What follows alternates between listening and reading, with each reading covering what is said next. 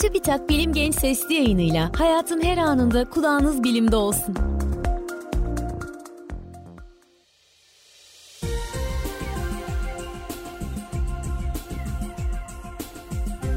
Tükenmez kalem. Kim ne zaman icat etti? 1930'lu yıllarda yaşadığınızı düşünün. Ailenize ya da bir arkadaşınıza mektup yazacaksınız.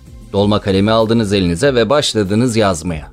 Derken, hay aksi, kalemden mürekkep sızıyor. Mektubunuz mahvoldu. Yeni bir kağıt alıp başka bir dolma kalemle tekrar başladınız yazmaya.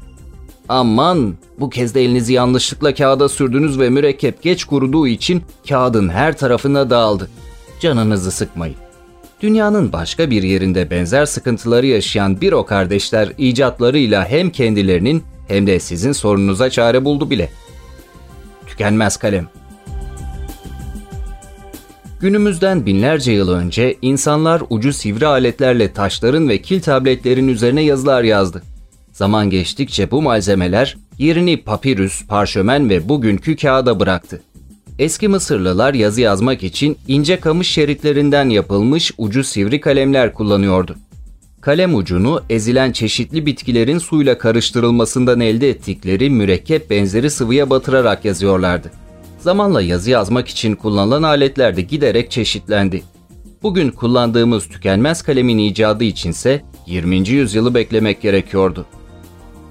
ABD'li John Laud 1880'li yıllarda tükenmez kaleme benzer bir kalem geliştirmişti. Laud bunu deri üzerine işaretleme yapmak için kullanıyordu. Ama bu kalem deri üzerinde işe yarasa da iş kağıt gibi pürüzsüz bir yüzeye yazmaya gelince mürekkep sızdırmaya başlıyordu. Dolayısıyla çok da kullanışlı bir ürün değildi.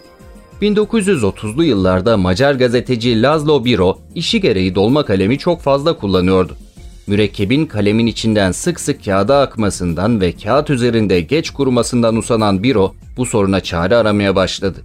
Farklı denemeler yapan Lazlo Biro, kalemin ucuna bir döner bilye yerleştirmeyi düşündü. Bilyenin mürekkebin sızmaması için yuvasına kolayca oturması ama bir yandan da rahatça dönebileceği bir alana sahip olması gerekiyordu.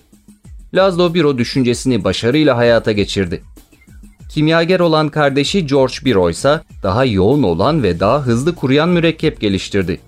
Biro kardeşlerin icat ettiği tükenmez kalemin bilyesi içinde mürekkep bulunan ince bir tüpe bağlanıyordu. Kalem kağıdın üzerinde hareket ettikçe bilye dönüyor ve tüpten topladığı mürekkebi kağıdın üzerine yavaş yavaş bırakıyordu. Böylece mürekkep kağıdın üzerine düzgün bir şekilde dağılıyordu. 1938 yılında patente alınan tükenmez kalem satışa sunulduktan sonra büyük ilgi gördü ve çok sayıda sipariş aldı. 1950 yılında Marcel Beach tükenmez kalemin lisans haklarını bir o kardeşlerden alarak kendisi üretmeye başladı.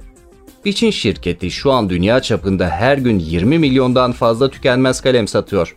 Her ne kadar hayatımızı kolaylaştırsa da tükenmez kalemin olumsuz bir yönü var.